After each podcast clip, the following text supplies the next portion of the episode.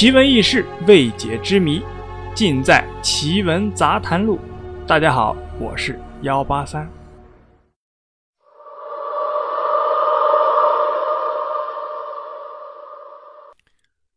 手工纱是中国古代验证女子贞操的药物。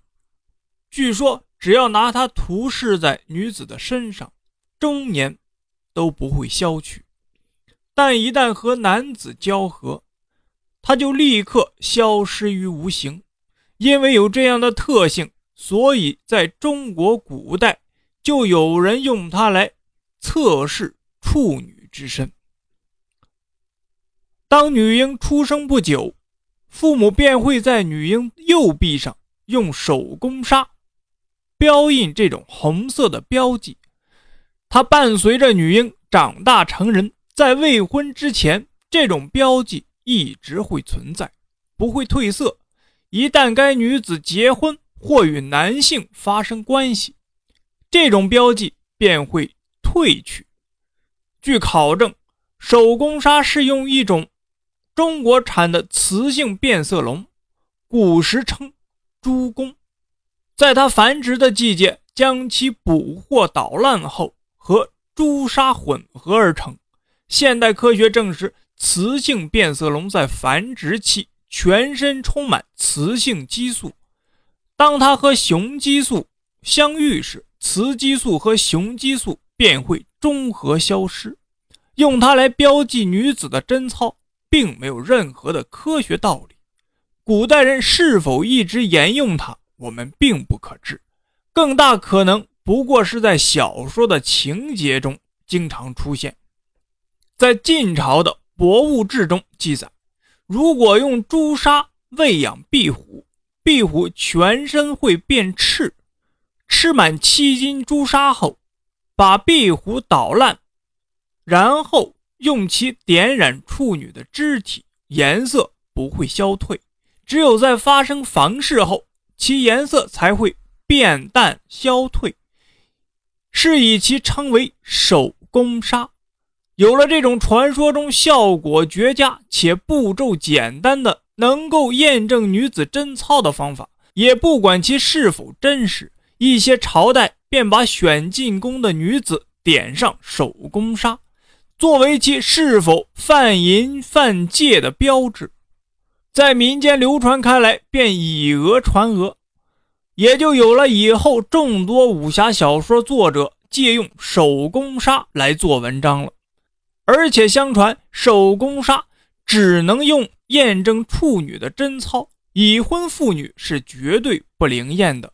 实际上，这种方法是在宋代随理学的兴起而得到推广的。有一个故事啊，是这样说的：在宋代，由于刚刚使用，经验不足，闹出了许多的笑话，也弄出了很多的是非，其中。最有名的一个冤案是出现在四川，事情还得从宋太祖灭后蜀后讲起。王全斌率军进入四川，宋太祖告诫：行营所至，不得焚荡庐舍，驱逐利民，开发丘坟，减伐桑拓。然而宋军骄纵不法，滥杀无辜，达到数万人。民情汹汹，民变迭起。宋政权一面严惩有关人员，一面派宋太祖的弟弟入蜀宣慰，一面承诺减赋，一面承诺提拔人才出仕为官。所谓提拔人才，既然属于安抚性质，自然是以有才有势或者有头有脸的人士为主。至于真才实学，则是放在次要的位置。在四川万县的大富豪林密，田连阡陌，骡马成群，自然也在提拔之列。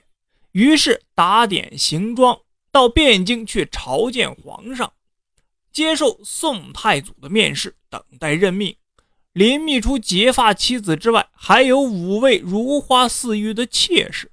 最小的妾室叫何芳子，方才十八岁，原本是后蜀政权。兰台令史何宣的女儿。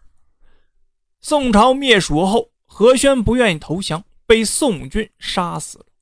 可怜官家小姐何芳子，沦为万县土财主林密的第五房小妾。林密即将动身前往汴京，家中所有事务都已经交代妥当了，唯独对年轻貌美的妾室放心不下，于是将心事透露给了他的好朋友，城外清风观中的上乙真人。对上乙真人来讲，这自然是小事一桩了。不久，他就从江湖术士的手上购买了一些手工纱，如此。这般的用法给林密解释了一番，林密那是如获至宝。回家后，一一亲自点在妾室们的肩膀上。何芳子是位千金小姐，人迹甚美，读书也多。在她为自己所描绘的人生蓝图中，是希望找到一个如意郎君，比翼双飞。最终想不到，却嫁给了一个几十岁的乡间土财主，还要和一些。庸脂俗粉，天天争宠斗气，他根本不在意这种无聊的争斗。但由于他年轻貌美、知书达理、气质高贵，使得林密是天天黏着他，而冷落了那些女人。于是那些女人就结成了统一战线，处处与他为难。这些女人自林密离家之后，一个个小心翼翼地保护着。他们手上红豆般大的手工纱质，不敢洗涤，不敢触碰。何芳子呢，却痛恨他，好像是在身上，好像那是涂在他身上的一个污点。他满不在乎，照样沐浴洗涤。不久，手工纱竟然消失的无影无踪了。这一下，那些俗气十足的女人终于找到了攻击他的借口。讽刺他，嘲笑他，甚至公开骂他偷人养汉。更有不辞辛劳的，夜夜躲在何芳子的窗下偷听，随时准备捉住淫妇奸夫，准备看看这小婊子是如何勾引男人的。半年以后，林密已经安排在汴京任职，派人前往蜀地，把一妻五妾一同接来京城。当天夜晚，林密就迫不及待地在灯下一一检视妻妾们的手工纱质。当看到何方子时，那带着笑意的脸僵硬了下来。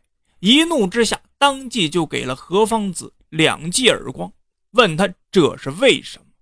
何芳子把头低着，脸上没有一点表情，牙齿紧紧地咬着嘴唇。林密火冒三丈，下令严刑拷打。何芳子自知行动上没有越轨，抵死不肯承认自己有什么情夫。可林密那一记一记的鞭子，把何芳子的芳心一点点的抽碎了。他彻底绝望了，留下一封血泪交织的遗书，自缢而死。林密呢，仍然以为何芳子是羞愧而死。对何芳子以死剖白的遗书并不重视，草草的把何芳子埋掉了事。林密在万县财大势大，打死一名奴仆或冤死一个妾室，只需要花些银子摆平其亲友家属，便可不了了之。然而在天子脚下的汴京城，那可就是人命关天，非同小可。林府死了个小妾，第二天便沸沸扬扬地传开了。开封府听到消息，当下是雷厉风行地查起案来。第一步就是开棺验尸，发现何芳子皮开肉绽，全身都是鞭打的伤痕。接下来就是提林密前来审问，林密无法隐瞒，一五一十的把事情经过讲了出来。于是判官用林密所剩的朱砂。点染在三名妇人的臂上，然后把一条活壁虎放在其中一人的手臂上，那壁虎瞬间就把那些手工纱舔的是干干净净。事实上，手工丹砂点在处女的手臂上，经过数日不加洗涤，或可深入皮下，再经擦拭或洗涤都不会消去，而愈见鲜艳。就算传说中一经房事，颜色就自行消退。可是对于已经有过婚史的女性来说，手工纱就毫无用处了。那这样一说，何方子无疑是受了莫大的冤屈。开封府尹判何方子清白，林密滥用私刑，逼死侍妾，免去官职，并加重罚。由于这个案子涉及到四川地方，牵扯到安慰后蜀政权的子民，因而连中央专管刑狱的大理寺也出动了。就在大理寺准备重判林密的时候，林密神秘的死去了，上以真人也投湖自杀了。人们呢十分同情何方子的遭遇，他千里迢迢从四川万县赶到汴京，却含冤蒙屈的游魂异乡。于是就有人发起建一座真女庙。这座庙自宋代以来，历代。加以重修，千年以后，至今仍矗立在河南开封南部。有的人又叫它手工庙。故事我们说完了，那手工纱真的如此吗？我们用现代的科学来分析一下。从药理学的角度说，壁虎药性碱寒，主治功效祛风、活络、散结、抗癌；而丹砂药性甘凉。主治功效就是安神定惊、明目解毒。综合来看，两种药物从主治上来说都属于寒凉类，主治诸般的内毒。从现代医学角度来说，手工纱是一种心理暗示疗法，它使被点上手工纱的女性在潜意识里产生敬畏、廉耻之心，不敢越过道德的底线。所以说，手工纱与贞洁毫无关系。好了，故事啊就是这样，您呢信则有，不信则无。